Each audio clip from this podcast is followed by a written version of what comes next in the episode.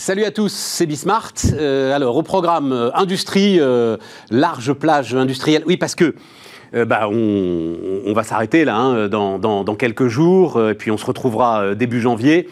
Sans doute pour nous là, l'un des mots-clés de 2020 et l'un des mots-clés de la période qu'on est tous encore en train de traverser, c'est, alors pour les politiques, réindustrialisation.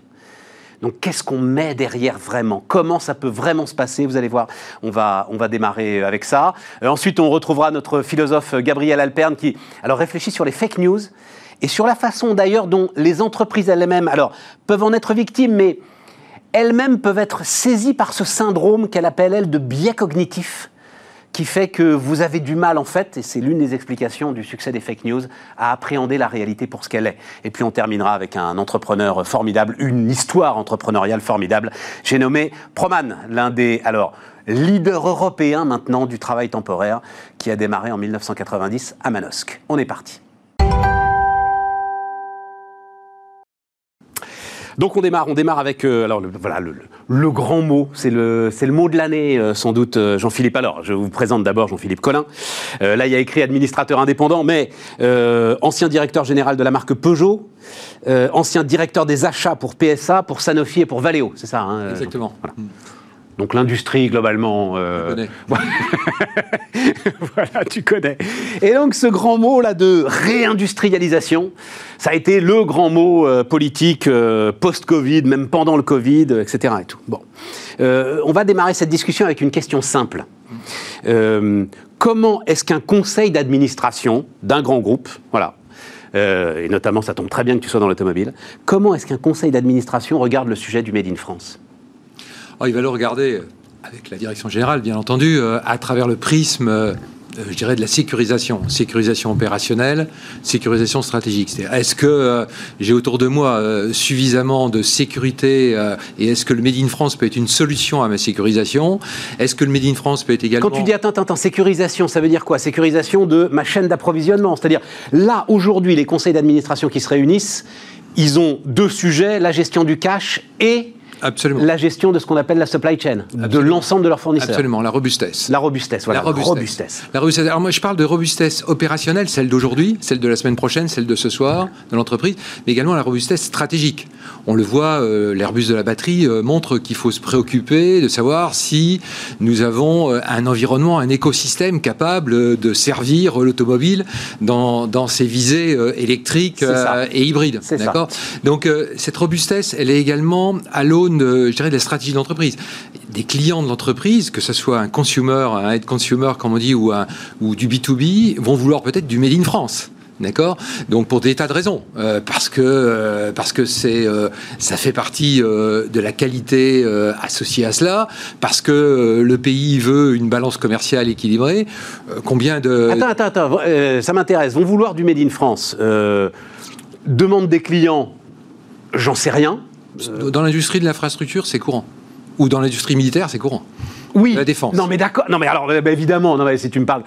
Et quoique, euh, elle évolue énormément, la défense. Ça hein, évolue. Aujourd'hui, elle évolue énormément. Ça évolue. Euh, mais est-ce que la pression politique, ça pèse sur un conseil d'administration, sur une direction générale? C'est-à-dire, est-ce que l'idée de dire le ministère de l'Industrie fait une grosse pression, donc on va essayer de faire un geste c'est quelque chose qui euh, entre en ligne de compte? Les pressions existent, mais honnêtement, un conseil d'administration euh, bien cortiqué, bien structuré, il va avant tout regarder euh, le moyen et long terme. La direction générale va regarder le court terme, donc le cash, la résilience. cette résilience et cette robustesse, c'est avant tout la préoccupation du conseil d'administration. Bien entendu, il peut y avoir des injonctions politiques, et, vice-versa. C'est-à-dire que, par exemple, quand il y a une injonction politique sur l'environnement, euh, l'industrie attend, attend de l'État, par exemple, euh, euh, que le CO2 soit proprement régulé en termes de prix, etc. non, non, non, non, non, je pense pas à ça. parce que ça, à la limite, c'est réglementaire. Ouais. Non, non, je passe à l'industrie automobile que tu connais bien. Que tu connais bien à une époque d'ailleurs. Alors, pour le coup, Peugeot... Hmm ressuscité, on peut le dire quand même, hein, ressuscité, euh, qui a traversé quand même de sacrées tempêtes. Moi, je me souviens très bien, euh, au cœur de ces tempêtes, où le sujet de la dépendance de Peugeot à la France et notamment à ces usines françaises, à ces usines européennes, mais particulièrement à ces usines françaises. Je crois qu'à l'époque, tu, tu, le sais mieux que moi, c'était plus de 50% de la valeur ajoutée de Peugeot qui était produite en France. Mmh. Et à un moment, les dirigeants ont commencé à dire si euh, on veut rester compétitif, il va falloir partir ailleurs. Bien sûr, bien sûr. Bien sûr, c'est une exigence qui n'est pas une exigence gouvernementale, c'est une exigence de, oui, oui, de l'économie. Oui, mais, mais si le pouvoir politique à ce moment-là dit mais il n'en est pas question, les gars, vous rigolez ou quoi? Bah, Il y a un équilibre, une discussion qui se crée. Et une discussion qui se crée, euh, voilà, c'est ça. Oui, et ce qu'est-ce qu'attendent au fond les industriels de, de l'État? C'est bien entendu une infrastructure fiscale appropriée, une infrastructure tout court appropriée versus euh, par exemple, les, débats sur la 5G, qui sont irréalistes en France hein, aujourd'hui, mais euh, aussi une, stabilité fiscale. On parle de CO2, on parle de, comment dire, de, fiscaliser les, voitures, euh, les grosses voitures, les volumes, les poids, etc. Ce qui est important, c'est la visibilité et la longueur de cette visibilité qu'a l'industriel. Et il a une attente de la part, euh, il a une attente euh, sur euh, les États et sur l'Europe aussi, hein, également. On parle de la France, Made in France, mais on peut parler aussi du Made in Europe. non, mais alors, ça, j'allais y venir, parce que personne n'en... Bah alors allons-y, personne n'en parle. Thierry Breton en parle. Non mais Thierry Breton, je suis Thierry Breton quand il, maintenant qu'il est commissaire européen, il en parle. Quand il était, alors mais en même temps c'était il y a longtemps hein, qu'il était oui, à la tête d'Atos, il en parlait aussi, mais quand il, était à Bercy. Euh, quand, il parlait de cybersécurité, il parlait de ça. Quand il était à Bercy, il parlait pas. Non, mais euh, là, alors moi je l'adore, hein, Agnès Pannier-Runacher, formidable Agnès Pannier-Runacher. Elle vous parle, euh, donc qui est notre ministre de l'Industrie, voilà, on va le dire comme ça. Hum. elle parle jamais de la dimension européenne. Absolument jamais. Elle, son sujet, c'est un sujet de relocalisation. Elle, son sujet, c'est d'identifier combien tu, plus de 140 bassins industriels dans les bassins industriels. Voilà, dans les régions françaises. Elle est dans son rôle. Elle est dans son rôle, mais elle l'a dit, euh, je l'ai entendu comme toi d'ailleurs, euh, on ne fait pas de la relocalisation pour de la relocalisation. Elle l'a dit, euh, c'était dit, on fait de la relocalisation quand ça a du sens. Ça peut avoir un sens de sécurisation, on l'a dit, ça peut avoir un sens de souveraineté, si on parle de l'industrie de la défense ou d'autres industries, ça peut avoir un sens environnemental, ça peut avoir un sens tout à fait économique. Lorsqu'on regarde aujourd'hui la longueur des, chaînes d'approvisionnement, elle, elle, elle, présente un capital employé, un cash employé considérable. D'accord Sans parler de la réactivité associée à ça. Donc, euh, attends, je ne comprends pas cette phrase. Elle, euh, ben, quand je regarde la longueur des chaînes d'approvisionnement. Le cash employé, c'est-à-dire. C'est quoi le cash employé ben, Le cash employé, c'est tout simplement le, le, le, besoin en fonds de roulement, c'est-à-dire euh, les inventaires. Quand on dit. Ah oui, le cash, pardon Non, non, je voyais employé en mode salarié, c'est-à-dire le, cash employé ES. Non, le cash employé et. une expression fameuse. tu te souviens, les années 70, on parlait de Rocky, Return on Capital Employed. D'accord, non, mais ça y est, ça y est, pardon et, c'est vrai que ce capital employé, il compte de plus en plus, puisqu'on a vu que le cash is king. Donc on a dit, euh, plutôt que d'avoir du bois mort dans des chaînes d'approvisionnement longues, autant utiliser ce, bois mort pour résister, pour résilier, et puis pour investir. Et ça, c'était déjà un sujet euh, il y a quelques années, euh, Jean-Philippe? Moins, moins. Je pense que, moi, je suis frappé dans cette crise par... des entreprises qui sont dans le même secteur, certaines les deux ont moins 20%, moins 30% de leur chiffre d'affaires. Certaines continuent de faire du profit, d'autres perdent de l'argent. Elles ont un point mort beaucoup plus bas, elles ont un capital employé beaucoup plus bas. C'est ça que ça veut dire. C'est ça que ça veut dire. C'est ça que ça veut dire. Ça veut dire que ça veut dire qu'elles ont travaillé, bien entendu, leur profitabilité, mais elles ont regardé aussi le cash qu'elles employaient. Euh, quel est le, working capital, comme on dit en anglais Quel est le capital employé Quel est le capital qui travaille et, forcément, euh, la longueur de la chaîne d'approvisionnement et les disparités de la chaîne d'approvisionnement. Bien sûr. Bien sûr. C'est quelque chose qui, à un moment, mange un peu la compétitivité de l'ensemble de la machine. Elle, mange le capital employé. Elle, emploie du capital là où il ne faut pas l'employer. Il faut l'employer dans l'investissement. Il faut l'employer pour euh, justement avoir quelques réserves financières lorsqu'il y a des crises. C'est frappant. Hein sans citer des noms, dans le même secteur, deux entreprises. Pourquoi sans citer des noms On peut citer des noms. Une, T'es indépendant, je suis indépendant, on peut citer des noms. Eh ben, écoutez, bah, regardons euh, PSA et Fiat. Regarde, regarde PSA et Fiat. PSA euh, a réussi à, être profitable malgré une baisse euh, extrêmement importante. Fiat a perdu 6 milliards. Mais alors, je suis pas sûr que ce soit sur les chaînes d'approvisionnement que, se, fasse la différence. Bien sûr. Euh, c'est une partie. C'est le manque d'investissement criant dans les usines, euh, pour le coup. Il y a des manques d'investissement. C'est un autre sujet, mais. Euh, ceci dit, en général, quand on ne fait pas d'investissement, ça veut dire qu'on utilise le capital autrement. Donc c'est l'accumulation de capital mal employé. Ou alors qu'on est un actionnaire familial qui a envie d'aller faire autre chose et que ben voilà non mais c'est un peu ça. Ce qui sera le vrai grand sujet de cette fusion, mais euh, on n'est pas là pour parler de ça. Quels sont les donc euh, moi c'est les conditions de la réussite de cette relocalisation qui m'intéressent. Donc tu disais en fait comme Agnès Pannier-Runacher un point important. Elle dit on doit aller dans des terrains qui ont l'habitude de l'industrie. Hmm. Ça, j'ai trouvé ça très intelligent dans, le, dans leur démarche. C'est-à-dire que euh, on a beau dire réindustrialisation, il y a des tas de gens qui n'ont pas envie de voir une usine à côté de chez eux. Quoi. Tout à fait. Tout à fait.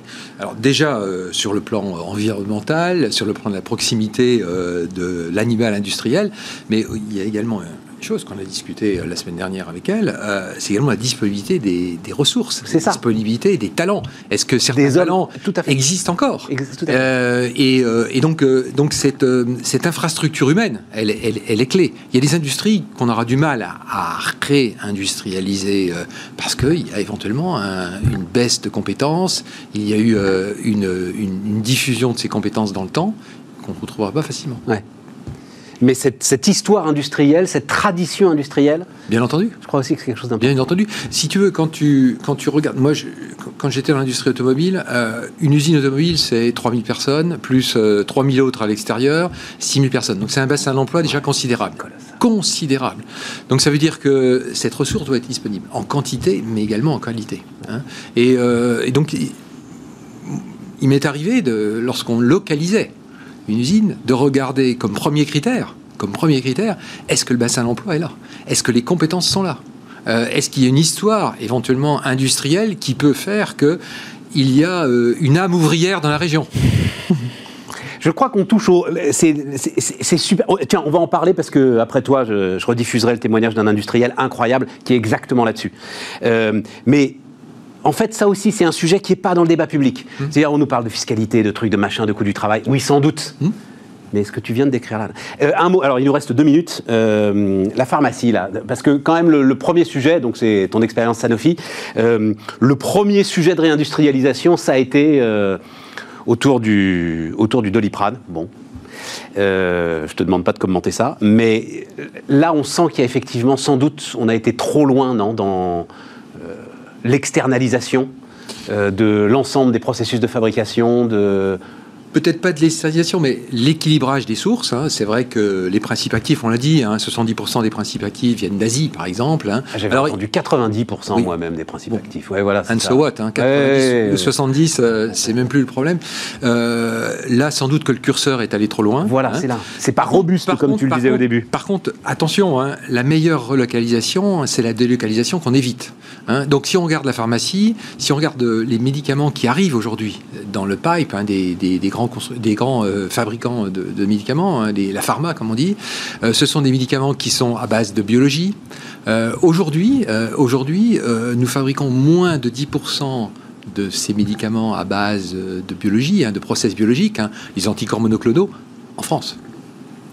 Donc ça veut dire que quelque part, et, il faut saluer les investissements récents qui sont faits d'usines biologiques euh, on l'a vu, hein, les médicaments. Non, non, non. Puis les vaccins qui arrivent, hein, les vaccins qui arrivent à base d'ARN messager, hein, euh, dont les, les, entreprises dont on parle, Moderna, euh, BioNCon, etc.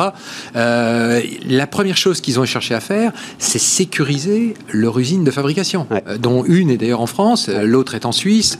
Mais l'Europe et la France ne sont pas particulièrement suffisamment armées aujourd'hui en fabrication de produits biologiques pour l'industrie pharmaceutique. Bon, et puis de toute façon, et ça fera une magnifique conclusion.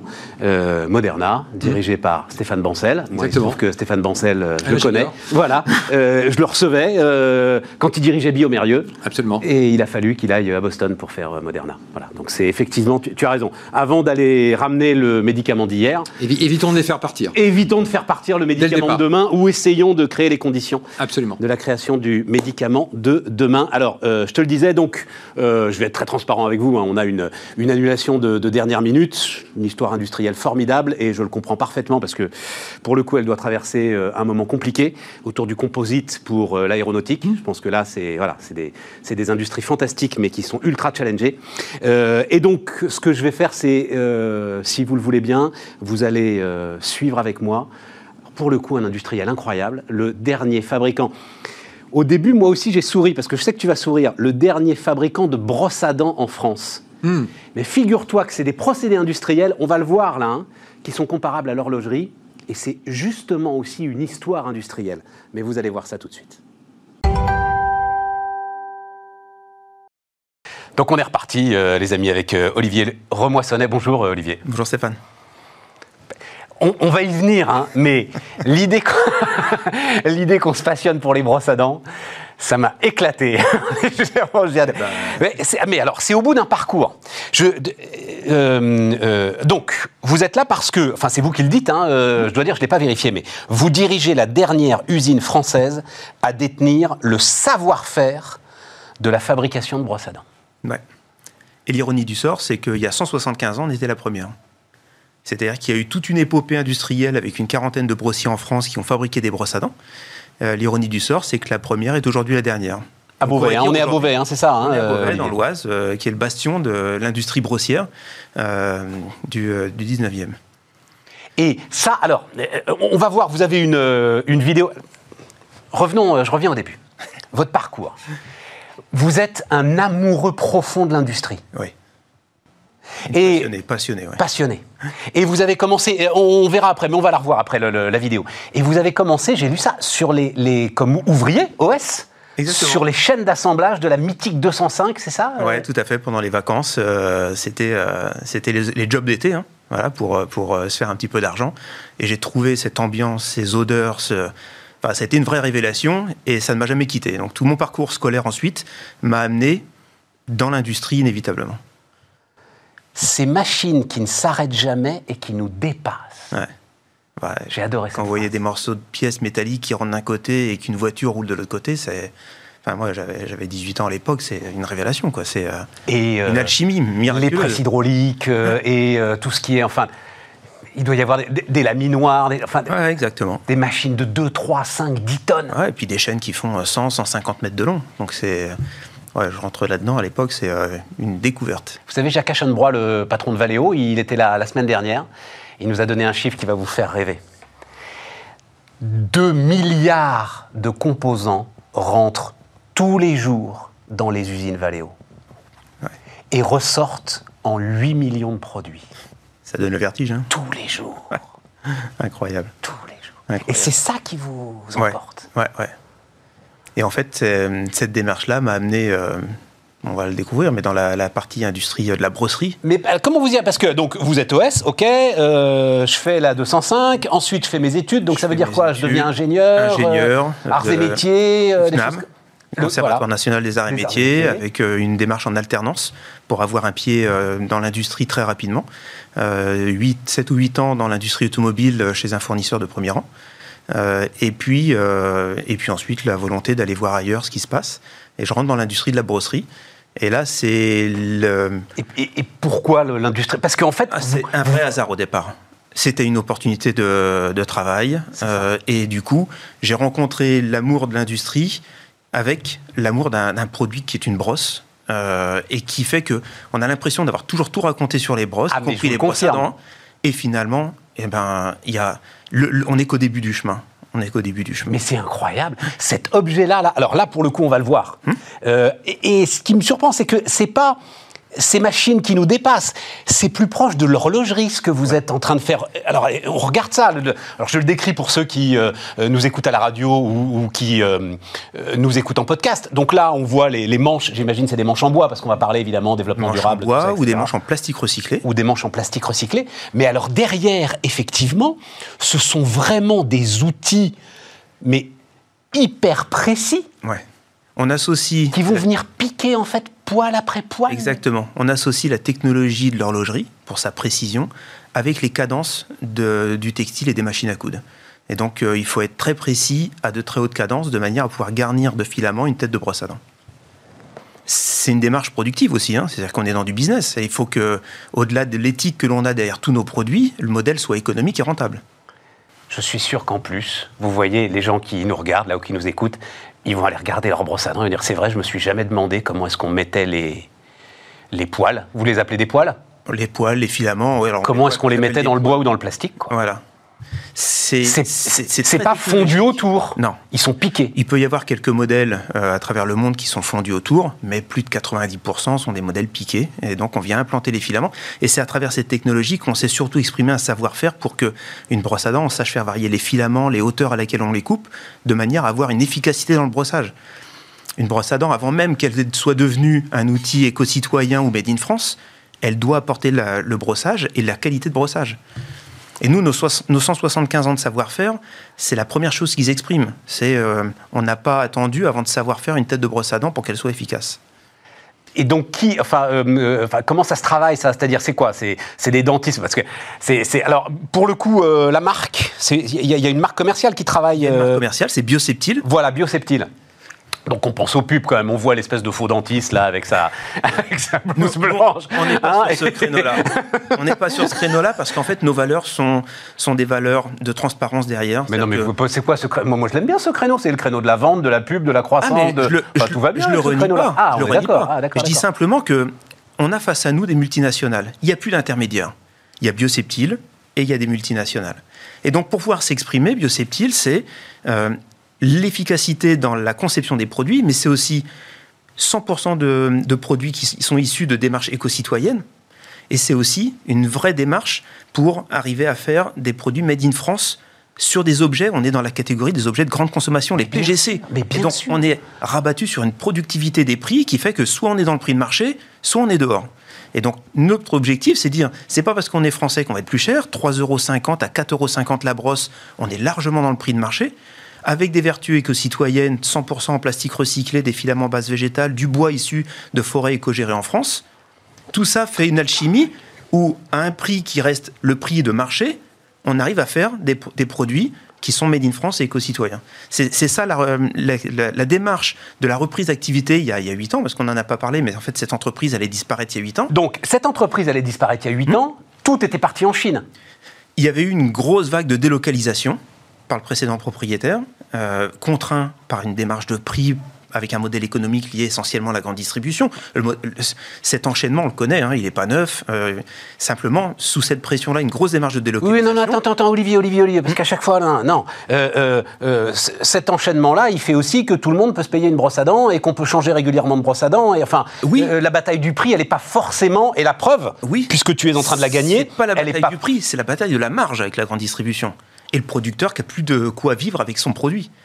C'est-à-dire qu'aujourd'hui. Parce qu'il marchait plus fort sur les brosses à dents que sur euh, bah, l'alimentaire, des choses comme ça. Oui, c'est de communication. Et donc, quand on dit qu'une brosse à dents est encore aujourd'hui avec un prix de marché entre 3,50 euros et 4,50 euros, nous, on arrive à vivre à ce prix-là, alors que le modèle économique précédent était par terre. Et donc, la démarche, c'est de se dire forcément, ça coûte plus cher à faire en France, inévitablement. Mais par contre, on a d'autres valeurs derrière et on a resserré nos, prix sur d'autres sujets de manière à rester compétitif. Alors, ça coûte, ça coûte plus cher, pourquoi? Donc on voit là une très forte mécanisation quand même et une très forte robotisation. Oui, très forte automatisation très forte automatisation parce que les cadences euh, permettent d'avoir la cote-part de la main-d'œuvre qui va permettre d'avoir un outil qui va être mis sur le marché, une brosse à dents, à un prix compétitif. Le, alors, euh, je ne me trompe pas, l'usine donc était en liquidation décembre 2012. Oui. Et euh, vous, parce que vous êtes trois, je crois, hein, associés. avec mon associé Olivier Voisin. Voilà, vous êtes deux associés dans cette deux histoire. associés dans cette histoire. Et vous avez pu reprendre la moitié des ouvriers qui étaient sur le truc là. La moitié des ouvriers, préserver le savoir-faire et faire un alors c'est quoi le savoir-faire Alors justement, c'est quoi le savoir-faire dans la mesure où on voit cette mécanisation et cette automatisation euh Concevoir la tête de la brosse, avoir une maintenabilité de l'outil de production, l'entretenir et savoir investir. C'était notre joie d'il y a quelques semaines. Euh, la première machine de brosse à dents neuve qui est arrivée sur le territoire, ça fait près de 20 ans qu'une nouvelle machine de brosse à dents n'était pas rentrée sur le territoire. La première machine de brosse à dents depuis 20 ans est arrivée la semaine dernière à l'usine.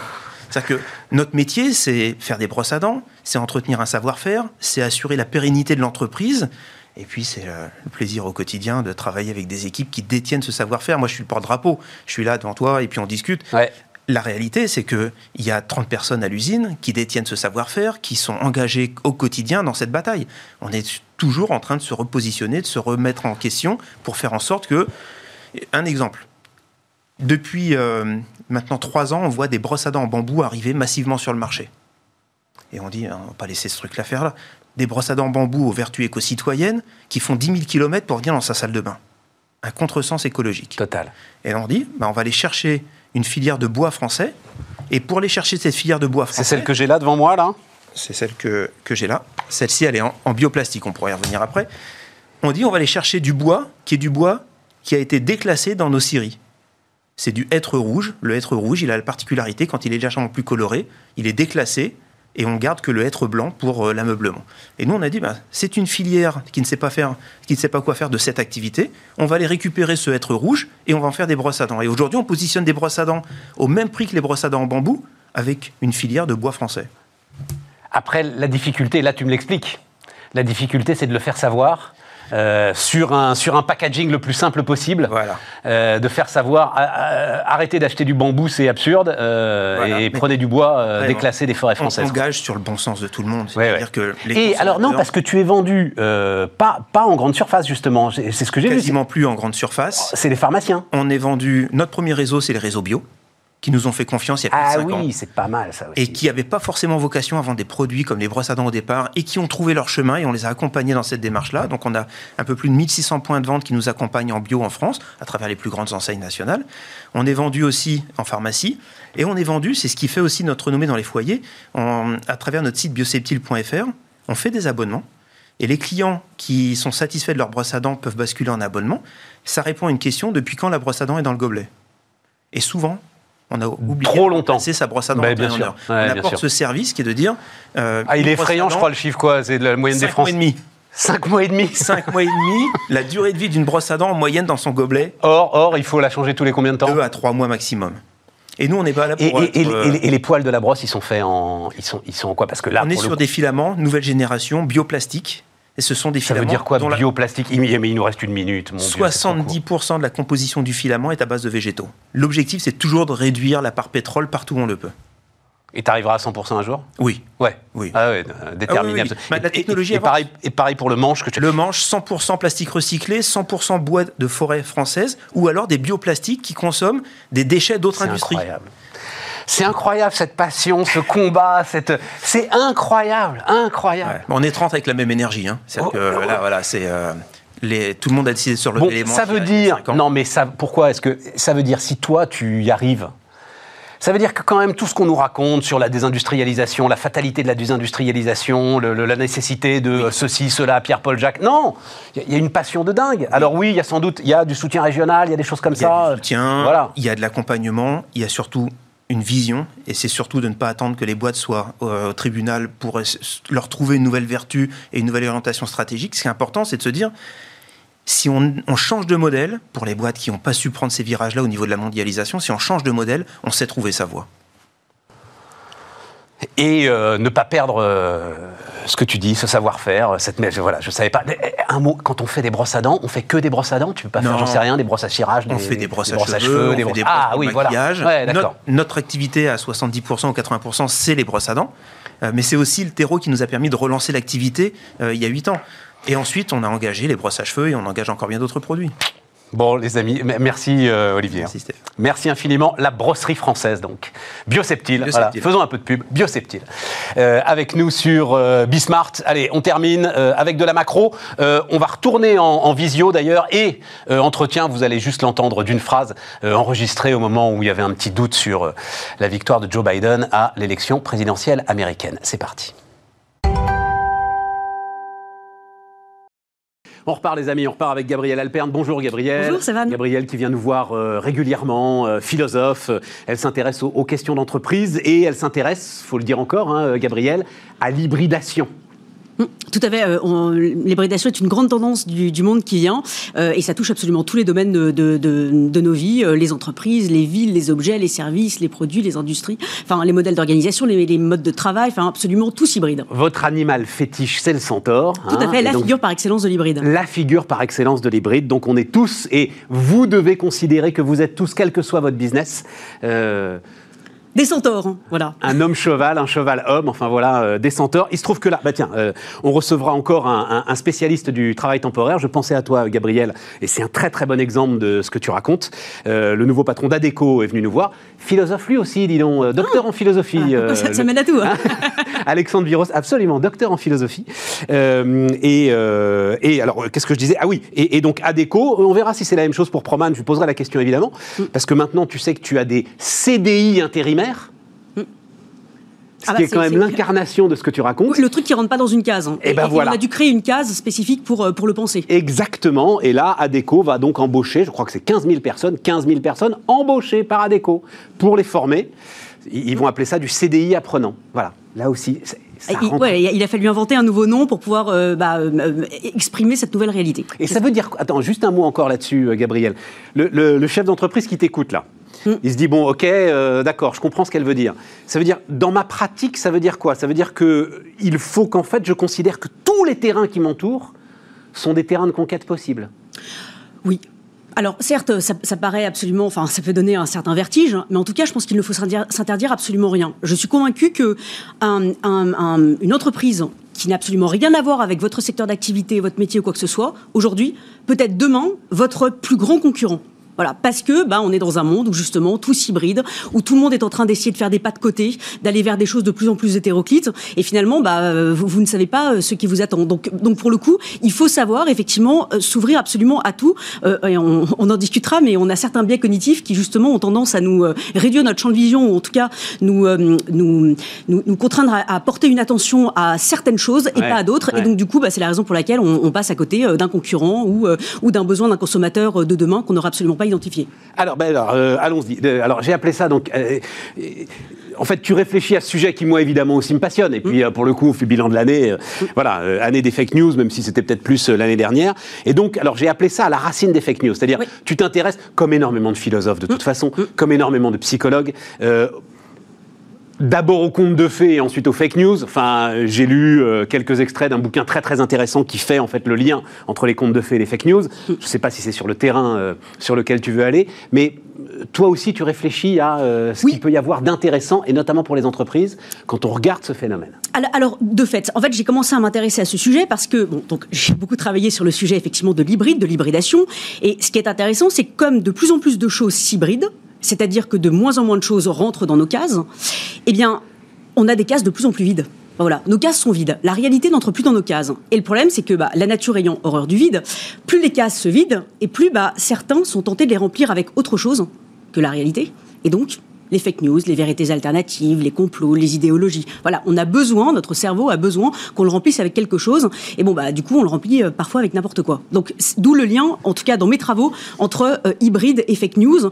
Voilà, d'où pour moi, en tout cas, le, la, démultiplication des fake news à laquelle euh, nous assistons. Tu, enfin, tu as un exemple de, de cases qui se vident et qui donne naissance à un phénomène de fake news pour, pour la remplir?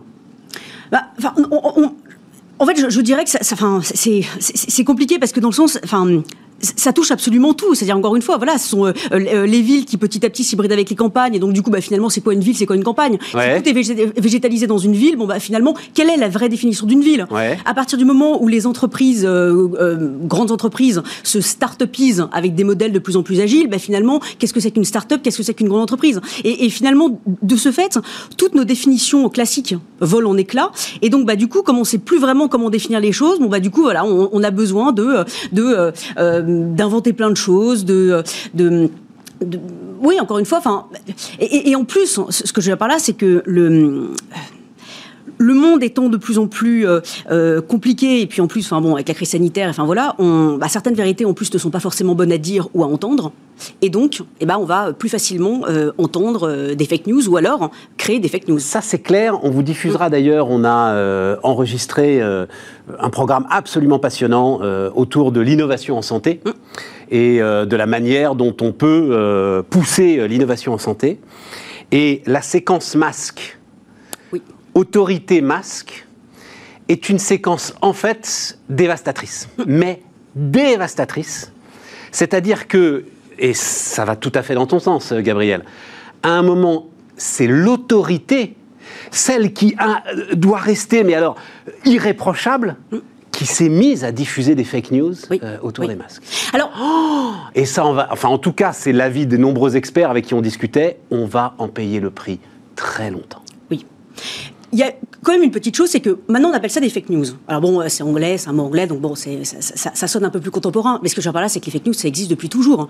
Alors, enfin, voilà. Oui, je- je- c'est la rumeur, c'est... c'est la rumeur, c'est pendant la, pendant la Première Guerre mondiale, euh, pour ne pas euh, euh, démoraliser euh, soit le moral des troupes, soit euh, à, Oui. à l'arrière, on va dire en gros tout va bien, Madame la Marquise. Oui. Enfin, ce que je veux dire là, c'est que c'est- vieux comme le monde. Oui. Donc maintenant, on appelle ça des fake news, mais soit les- que, que, que l'État effectivement puisse dire un certain nombre de choses ou que des individus euh, disent un certain nombre de choses. Enfin, ça pour le coup, et qui, qui sont fausses. C'est pas possible. Ça a toujours été. Ça, mais oui, mais c'était possible à une époque où euh, on pouvait censurer la presse et à une époque où euh, les journaux débarquaient au ministère de l'Information et où on prenait les ciseaux et on coupait. c'est vrai. Mais c'est plus possible aujourd'hui. Le responsable politique, enfin, ils l'ont cru d'ailleurs, hein, euh, qui peut penser que Alors, on c'est- est encore dans ce monde. Oui, c'est plus possible, mais ce qui est impressionnant, c'est que c'est un succès dingue. Et pourquoi un tel succès pour les fake news? Et alors c'est là bah, justement. Oui, enfin, celle du gouvernement n'a pas eu un succès dingue, mais il y en a d'autres qui ont un succès dingue. Je vous le confirme. Oui, mais on arrive effectivement à la racine des fake news. Pourquoi un tel succès? Et en fait, c'est intéressant parce que notre cerveau est ainsi fait qu'il préfère le sensationnel au banal. Donc, si je vous dis quelque chose d'extraordinaire, donc qui est faux, bah, ça va beaucoup plus vous, ac- vous, vous attirer, voilà, euh, exciter vos neurones qu'un truc complètement banal. Et donc, c'est la raison pour laquelle on relaye euh, plein de choses. J'ai- regardé, il y avait un sondage qui est sorti de, de, de Via Voice qui disait qu'en gros, il y a un quart des, des, des Français qui avaient relayé, sans le savoir euh, à ce moment-là, des fake news sur les réseaux sociaux. Mais pourquoi l'ont-ils fait, enfin, euh, euh, sans le savoir et en tout cas de manière non délibérée? C'était pas un- un- quelque chose pour manipuler, mais ils l'ont fait comme ça. Mais c'est parce qu'ils ont vu un truc qui était tellement dingue que, bah, du coup, forcément, sans se poser la question, le cerveau est tellement excité par ce truc sensationnel que du coup, tac, on le relaye tout de suite, on veut le partager. Vous verrez, si vous, si vous ne l'avez déjà vu, la, la toute dernière pub de Free sur la 5G, Extraordinaire, Voilà. qui surfe là-dessus. hein. qui surfe sur toutes les fake news qui sont en train de, de se répandre partout euh, autour de la c'est- 5G. C'est là où c'est fort parce que cette publicité, en fait, elle va, elle est, elle fait du sur-sensationnel. Oui. Et donc, pour- pour- finalement, pour pouvoir contrer les fake news qui s'appuient donc sur un registre du sensationnel, il faut aller encore plus loin. Donc, avec le, le registre de l'humour, le registre du euh, dingue, en fait, c'est ça. Et là, du coup, ça permet effectivement de pouvoir contrer la fake news. N'empêche qu'il y a quelque chose entre euh, cette prolifération de fake news et le discrédit qui touche l'ensemble des élites. Le discrédit qui touche toutes les paroles savantes, d'où qu'elles viennent en ce moment. Tu es d'accord avec ça, euh, Gabriel? Oui, Non, pas forcément, non. Bah, disons que je, je dirais plutôt, je parlerais d'un cubisme de la vérité. Alors, je, je- ça, ça paraît un peu savant comme ça, mais en fait, c'est que on n'est plus dans, euh, dans- à une période où, euh, enfin, une époque où la vérité porte un V majuscule. Voilà, il y a la vérité et puis point. En fait, il y a plein de vérités. Pas pour la science. Bah oui, mais c'est là où c'est intéressant, c'est que euh, je sens euh, Michel Serres a- a- a- avait écrit tout, tout- tout un article là-dessus que, que- que j'ai retrouvé euh, hier que, que je trouve intéressant où il, disait que finalement bah il y a hum, la science, c'est justement ce sujet-là de se remettre perpétuellement en question. Il y a plusieurs paradigmes qui, qui coexistent. euh, D'accord, mais à un moment. Ah non, mais ça, c'est super important, Et- Gabriel. et- et- à un moment, il y a un consensus scientifique. Oui, tout à fait. Et ce consensus scientifique, c'est pas une opinion. Ce consensus scientifique, c'est l'état de la science à ce moment-là. C'est vrai, mais le consensus, en fait, ne doit jamais être considéré comme définitif. On est d'accord. Mais à ce moment, bah, bien, bien sûr. Voilà. Mais à ce moment-là, le Oui. consensus, c'est une vérité. C'est pas une opinion comme une autre. C'est vrai, c'est vrai. Et, et celui qui va contre le consensus, c'est pas qu'il est politiquement incorrect. Non, c'est juste qu'il est idiot. Voilà. C'est euh, c'est juste qu'il a Ouh, tort. Non, mais ça, ça, on est, on, on- est tout à fait d'accord. Ouais, mais c'est, enfin, pardon, j'ai un peu de, mais c'est, enfin, c'est un truc qui me terrifie pour euh, tout vous dire, pour Mmh. euh, l'avenir. C'est-à-dire, À partir du moment où effectivement, même le consensus scientifique est régulièrement remis en cause, euh, ça va poser problème aux entreprises. Mmh. Mais venons-en justement aux entreprises. Bah, c'est ça. Alors, Elles peuvent souffrir elles aussi d'une forme de fake news à travers ce que tu appelles ces biais cognitifs. Exactement. Bah, Alors déjà de manière extrêmement concrète, c'était euh, impressionnant. C'était il y a quelques années, euh, bah, une grande entreprise française euh, a, a souffert d'une fake news. Euh, pour le coup, un faux communiqué de presse a été envoyé euh, euh, à plusieurs agences euh, de presse, euh, voilà, en disant qu'en gros le directeur financier avait été euh, euh, Licencié. Voilà. C'était que- Vinci. Voilà. C'était Vinci. On Voilà. s'en souvient de Vinci. Euh, Et, et pour dire, voilà, euh, il a été licencié parce que euh, malversation ou quelque Ouais. chose comme ça. Enfin voilà, hop, chute en bourse, euh, 19%, quelque chose. Enfin, un truc Spectaculaire. absolument dingue. Absolument. Une fake news. Voilà. Tout à Donc, fait. pour le mais ça, c'est une manipulation de marché. Oui, mais, mais, mais, mais, enfin, je veux dire, c'est une fake news au sens propre du terme. Mais en quoi est-ce que, en quoi est-ce que Vinci, euh, enfin, non, mais c'est-à-dire, enfin, c'est- une fake news qui, a pu déstabiliser une entreprise. D'accord.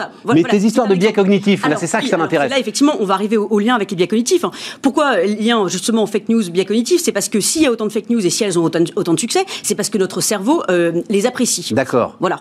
Euh, et, et ce qui est intéressant avec les biais cognitifs, donc bon, pour, pour, pour expliquer, donc c'est un biais qui, touche notre cerveau. Finalement, on va on va faire un mauvais traitement de des informations, enfin mauvais au sens, c'est-à-dire qu'on va un, un, euh, traitement qui n'est pas, pertinent, soit parce qu'on va euh, donner trop d'importance à une information et pas à d'autres, soit parce qu'on va avoir une information qui confirme notre opinion et on va euh, faire comme si les autres informations qui, contredisaient notre opinion n'existaient pas, etc., etc. Donc il y a plein de biais cognitifs qui, existent. On a je sais pas, plusieurs centaines, même tous les jours, on en découvre de, de nouveaux. Et en fait, ce qui est intéressant avec les biais cognitifs, c'est qu'on a toujours l'impression que ça touche un individu. Euh, et ce que je trouve intéressant, c'est qu'on voit bien que les collectifs sont sujets aussi aux biais cognitifs. Et donc, bah, euh, collectif, ça va être une institution publique, une entreprise. Voilà, les entreprises sont sujettes aux biais cognitifs et donc peuvent commettre des erreurs, des erreurs de stratégie. Voilà, c'est pour ça que je, je crois que c'est intéressant de, de, de faire un lien. et là encore, tu as un exemple en tête ou... Oui, alors plusieurs exemples. Euh, un exemple intéressant, euh, on voit qu'il y a un certain nombre de, de banques voilà, actuellement qui vendent leurs agences locales. En se disant, l'avenir de la banque, c'est euh, l'auto numérique, euh, voilà, on arrête totalement avec euh, justement l'approche territoriale, voilà. Mais ce qui est intéressant, c'est que cette idée, ce mouvement du tout numérique, euh, eh ben alors, ça souffre d'un biais cognitif qu'on appelle le- l'effet d'entraînement. Euh, et c'est intéressant parce qu'en fait, euh, on se rend compte que parallèlement à ces mouvements où finalement on, on de vente d'agences locales, donc dans plein de secteurs différents, j'ai cité la banque, mais il y a plein plein d'autres qui sont touchés, et ben en fait des pure players, eux, ont une toute autre vision des choses et en fait, l'air de rien, ont une stratégie territoriale et petit à petit commencent à s'implanter. Enfin, on a vu par exemple, c'était il y a, il y a, hum, il y a un an, euh, un, un- un ou deux ans. Alors, est-ce que maintenant les choses vont changer à l'ère du Covid? Je ne sais pas. Mais enfin, en tout cas, il y a un ou deux ans, Amazon avait commencé justement à in- installer Oui. des, des- des magasins. Oui. Et ça, c'est enfin, à racheter une grande chaîne de distribution qui s'appelle voilà. Whole Food, et- absolument. alors oui, et puis en plus à installer des pop-up stores et en fait Tout à à fait. complètement réinventer le magasin. Tout à fait. Donc c'est intéressant parce qu'on se dit que certains se disent je vais dans le sens de l'histoire en revendant euh, toutes les agences locales, l'heure n'est plus au- à l'approche territoriale et donc du coup euh, non euh, je vais être dans le pure player, le tout numérique. Et en fait ce qui est intéressant c'est que parallèlement on a des pure players qui ont- vont plutôt être du coup dans une approche hybride et eux ont un sens de la géographie et du coup vont s'implanter localement dans plein de pays. Voilà. Et, et dans, plein de petits territoires. Enfin, voilà. Et ça, c'est intéressant. Parce que pour le coup, cet effet d'entraînement, on se dit, non, non, mais le monde, c'est euh, le tout numérique, on y va à fond les ballons et on arrête totalement le présentiel. Certes, à l'heure du Covid, c'est juste. Mais dans quelques années, euh, je pense que ces acteurs-là auront, auront tout faux dans cette stratégie. Surtout si le prochain virus est un virus informatique. Avant qu'une néobanque. Alors, le jour où une néobanque rachète des agences bancaires, je te fais signe, euh, Gabriel, mais sur ce coup-là, Oui, je suis mais pas convaincu. Non, je comprends l'histoire d'Amazon, mais. Euh, Oui, parce que la banque. Oui, mais ça peut peut-être permettre de pouvoir totalement réinventer la relation avec le client. Parce que ce qui est intéressant Certes. quand même dans les magasins, par exemple. euh, C'est euh, pour ça qu'ils ne suppriment pas toutes les agences. non, Ils en mais- suppriment. non, mais un tiers, Non, voilà. mais stratégiquement, ça pourrait être intéressant plutôt d'innover totalement en réinventant totalement l'agence bancaire locale. Se disant, voilà, tous les services que je peux imaginer, tout ce que je peux imaginer pour mon métier euh, euh, demain dans ce domaine-là, dans la relation avec le client. Bon, bah, et tiens, on va tester ça tout de suite. Gabriel Alperne, donc euh, avec nous, philosophe sur Bismart. On repart, on repart les amis avec Roland Gomez, directeur général du groupe Proman. Enfin, ah oui, directeur général. Enfin, vous êtes le, enfin, vous êtes le fils du fondateur, euh, vous êtes directeur général. Mais il y a un président au-dessus de vous alors, euh, Roland? Ah ben oui, il y a- et je dirais même qu'il y en a deux. Il y a mon père et ma mère. Alors, Ah c'est- oui, voilà, c'est ben ça. c'est Ah oui, d'accord. Ah oui, d'accord. Et on a, c'est un peu dans notre valeur et dans nos ADN ça. Les fondateurs, ils sont toujours euh, à la présidence. D'accord. Ah oui, c'est ça. ouais, ouais, ouais. non, mais d'accord. ouais, Et donc je suis directeur général opérationnel et c'est moi qui pilote. Alors, euh, Gabrielle Alperne qui était là, elle connaissait pas le groupe Proman, euh, mais c'est une histoire de dingue le groupe Proman. Voilà, on l'a déjà raconté ensemble, Roland. Donc, je vais, sauf le chiffre d'affaires parce que ça va tellement vite que je suis perdu sur le chiffre d'affaires. Alors cette année, on a ambitionné de faire quasiment 3 milliards d'euros et on va en faire 2 milliards et demi malgré la crise. On fait, alors j'allais dire, mais après, écoutez, après avoir écouté Gabriel, je vais plus le dire comme ça parce que hybridation, etc. et tout. Euh, vous avez vu, enfin, j'ai reçu votre, euh, alors non pas votre alter ego parce que lui, il est, il est salarié, il n'est pas fondateur, mais Alexandre Viros, le, le nouveau patron France pour euh, Très intéressant, qui me disait, donc Proman fait du travail temporaire, euh, vous avez démarré à Manosque et vous êtes aujourd'hui le quatrième européen derrière les trois géants. Enfin, géants, ils sont plus si géants que ça d'ailleurs hein, euh, par rapport à vous. Il y a un gap entre bah, Il y a un gap, attendez, parce que pour le coup, j'ai le, le chiffre en tête, donc euh, le chiffre d'affaires d'Adeco en France, c'est à peu près 5 milliards. Euh, ouais, je crois. Ouais, à peu près, c'est ça, 5 milliards. Bon, bah euh, voilà, vous y allez, quoi. Hein, euh. On, Ils font 11 milliards, je crois, à déco, 11-12 milliards aujourd'hui, hein, avec leurs deux gros territoires, mais enfin, bon, voilà. Et donc, ils embauchent, ils embauchent 15 000 personnes. Travail temporaire, ils embauchent 15 000 personnes pour les former, ils appellent ça CDI apprenant. Est-ce que c'est. On sait qu'il y a aussi le statut de CDI intérimaire? Mmh. Mmh, absolument. Auquel j'ai jamais rien compris, Roland. Et donc, est-ce que ça veut dire que c'est quelque chose qui vous intéresse et c'est une piste qui vous intéresse? Je vais vous expliquer. Alors, nous, on a une vision très particulière là-dessus. Le CDI intérimaire, c'est super bien. C'est globalement bien. Attention. Mais ça veut dire quoi, Roland? Attends. Stéphane, tu vois, c'est très clair. CDI intérimaire, j'aurais tendance à dire une chose, on est entre nous. Il y a un I de trop. CDI intérimaire. Un intérimaire, ce sont des missions courtes, ce sont des changements d'employeurs, etc., etc. Donc la profession a créé le CDI intérimaire et c'est une idée originale, c'est hybride. On a créé une nouvelle case. Voilà. On a créé un nouveau modèle et on avance. Euh, sauf qu'il donne pas totalement satisfaction à tout le monde le CDI intérimaire. Il est bien, mais il ne donne pas satisfaction à tout le monde. Statutairement, pardon, hein, je te tutoie, euh, Roland, mais c'est vrai que je fais ça maintenant ici. Euh, euh, statutairement, le CDI, il est signé. Alors, visiblement, t'en signes pas, toi. si, si, bon. Donc, Proman embauche en fait un gars. On embauche des collaborateurs intérimaires et on s'engage à les employer toute l'année. Ah, voilà. Et ça sur une période de 18 mois. Et ils ont une fiche de paye Proman. Et ils ont une fiche de paye Proman et ils sont en CDI. On leur garantit un salaire annuel, mensuel et annuel, quoi qu'il arrive. Sur 18 mois seulement oui, y compris en intermission. Y compris en intermission. Eh oui, mais très important. C'est là. Donc ils ont bien un statut de CDI, d'accord? Nous, on a trouvé quelque chose d'un peu plus original et d'un peu plus inclusif. C'est le CDI dit d'employabilité c'est un CDI tout court. C'est un CDI à temps partagé, mais cette fois-ci, il n'y a plus la notion d'intérimaire. On a créé une division qui s'appelle Flexeo, qui est une filiale à 100% du groupe Roman, et qui va employer, et j'espère l'année prochaine, non pas 15 000, j'ai pas les mêmes ambitions, mais peut-être 1500 ou 2000 collaborateurs sous Flexeo Groupe Proman et qui seront en CDI d'employabilité dit de droit commun. Donc c'est une différence notable, y compris dans le statut. Je sais pas, mais alors c'est quoi un CDI d'employabilité? Ben, C'est un CDI comme toi et moi, si tu en as un ou si j'en ai un, c'est-à-dire que c'est le CDI que ont nos collaborateurs à côté. Ils sont plus intérimaires avec les contraintes que ça peut avoir.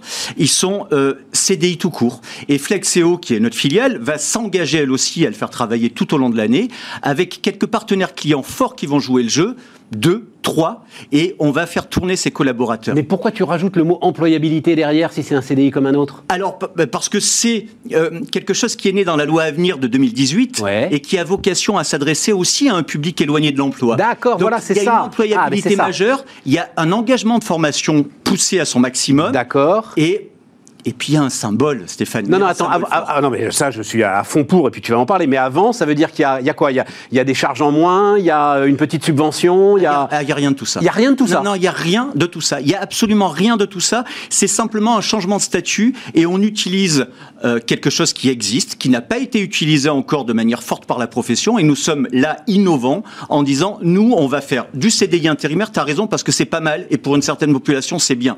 Mais on va aussi faire du CDI dit d'employabilité parce qu'il s'adresse à une autre typologie de population. Et alors donc le symbole, tu disais? Le symbole, c'est le CDI tout court, Stéphane. Mets-toi à la place de euh, les demandeurs d'emploi, mets-toi à la place de nos collaborateurs intérimaires. Certains n'aspirent pas à avoir de CDI. Ils n'en veulent pas. Ils veulent rester intérimaires parce qu'ils sont bien avec ce statut. Et certains veulent être, veulent ce CDI, ce Graal. Nous, on leur offre avec Flexeo et le CDI dit d'employabilité. Donc aujourd'hui, c'est 150 personnes, c'est pas beaucoup, mais c'est le début. Et, on veut monter comme ça. Et est-ce que ça permet, alors pardon, je vais aller sur un terrain que je maîtrise mal, mais j'entends beaucoup de choses.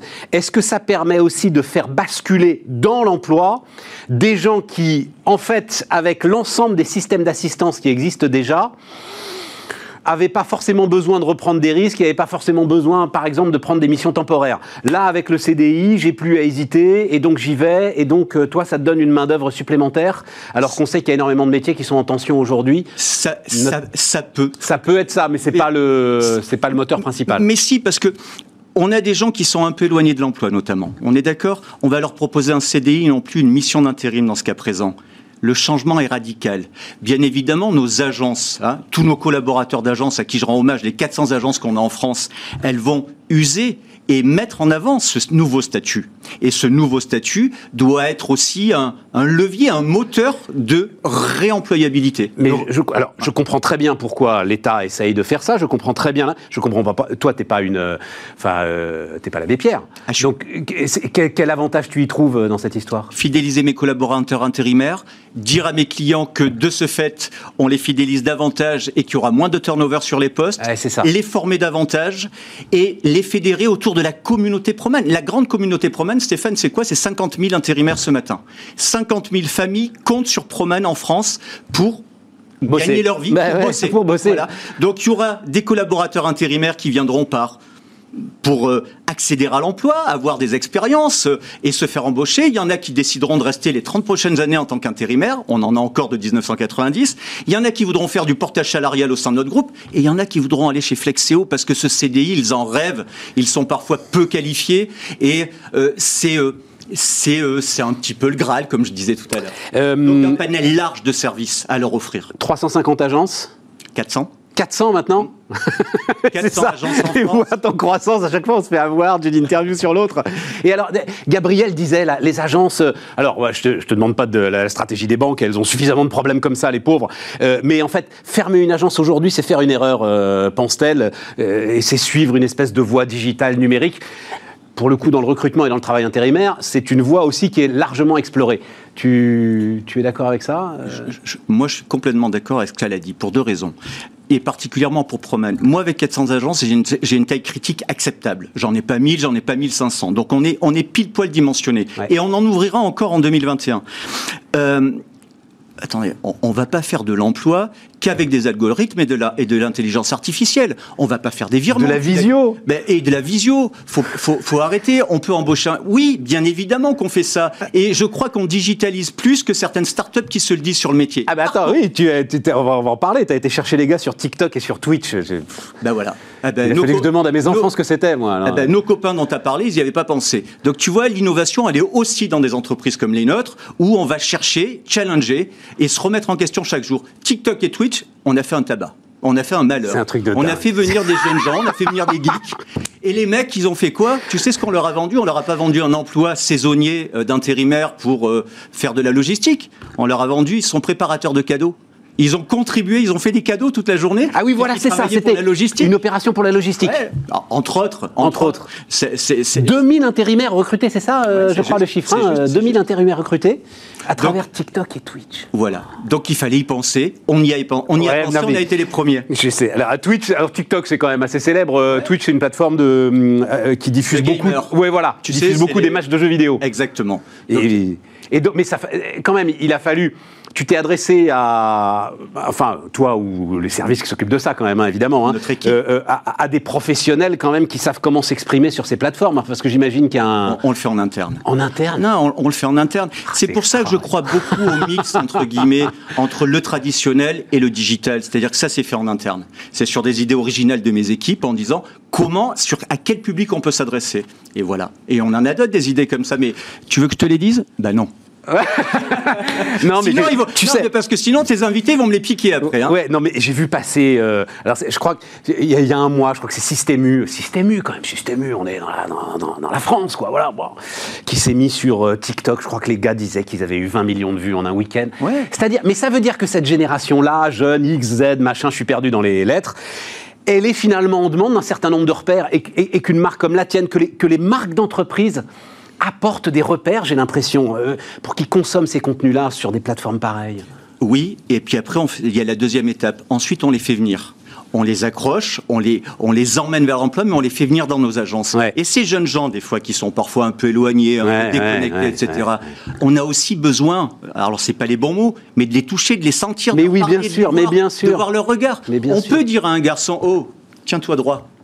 C'est plus pratique qu'en visio. Ouais. Parce que si demain tu vas chez mon client et que tu as, ah, as envie, vas-y, le savoir-être, on le travaille directement. Ouais. Donc il il Non, faut et puis- il faut mixer la Et relation. puis un humaine. certain nombre de ces jeunes gars là, euh, 2000 intérimaires, il y en a peut-être un ou deux qui seront tes clients un jour. euh, tu Absolument. vois, voilà. hein, Mais euh, bien sûr, mais bien sûr. qui vont avoir envie de.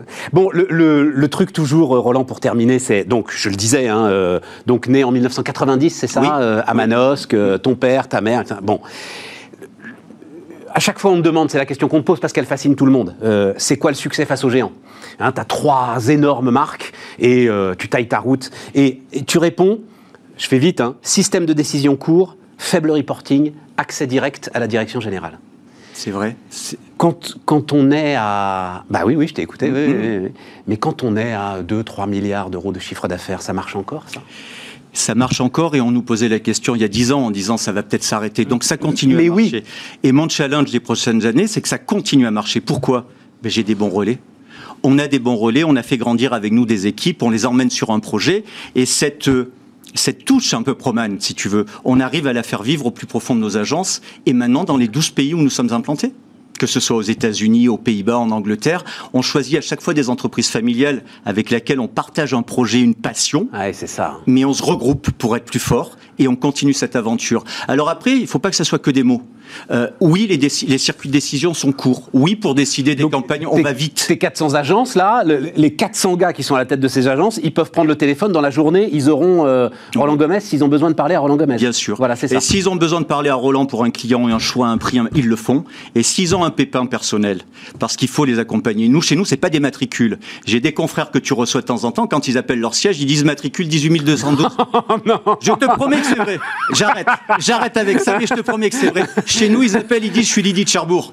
Et Roland, j'ai un, sujet. Tu sais, mais t'as raison parce que c'est arrivé. On a tous fait alors, des zooms, des tas de zooms, machin, etc. Et tout. Et donc tu discutes des fois avec des gars et tu vois s'afficher effectivement. C'est pas son nom qui est. Tu sais quand le, le, le- le feed s'ouvre, c'est pas son nom, c'est un matricule qui est affiché en bas. Donc oui, ça, ça te donne en partie Il n'y raison. a pas besoin d'intelligence artificielle, là. Il y a du bon sens faut Et, donc, mais ça veut dire aussi, donc, euh, système de décision court, faible reporting, accès direct à la DG. Ça veut dire que dans ces 400 agences, pareil, les gars qui sont les managers intermédiaires de Mmh. ces agences, il faut qu'ils aient accès direct au patron de l'agence. C'est-à-dire, il faut que ce système soit répliqué absolument partout. On a un process que je vais pas dévoiler, mais on a une organisation de nos agences Qui est claire. qui est, qui est très claire. Ouais. Ils ont de l'autonomie sous contrôle, un grand contrôle, parce que tu sais qu'on emploie et on fait des contrats à longueur de journée, donc c'est un métier très sérieux. Très sérieux.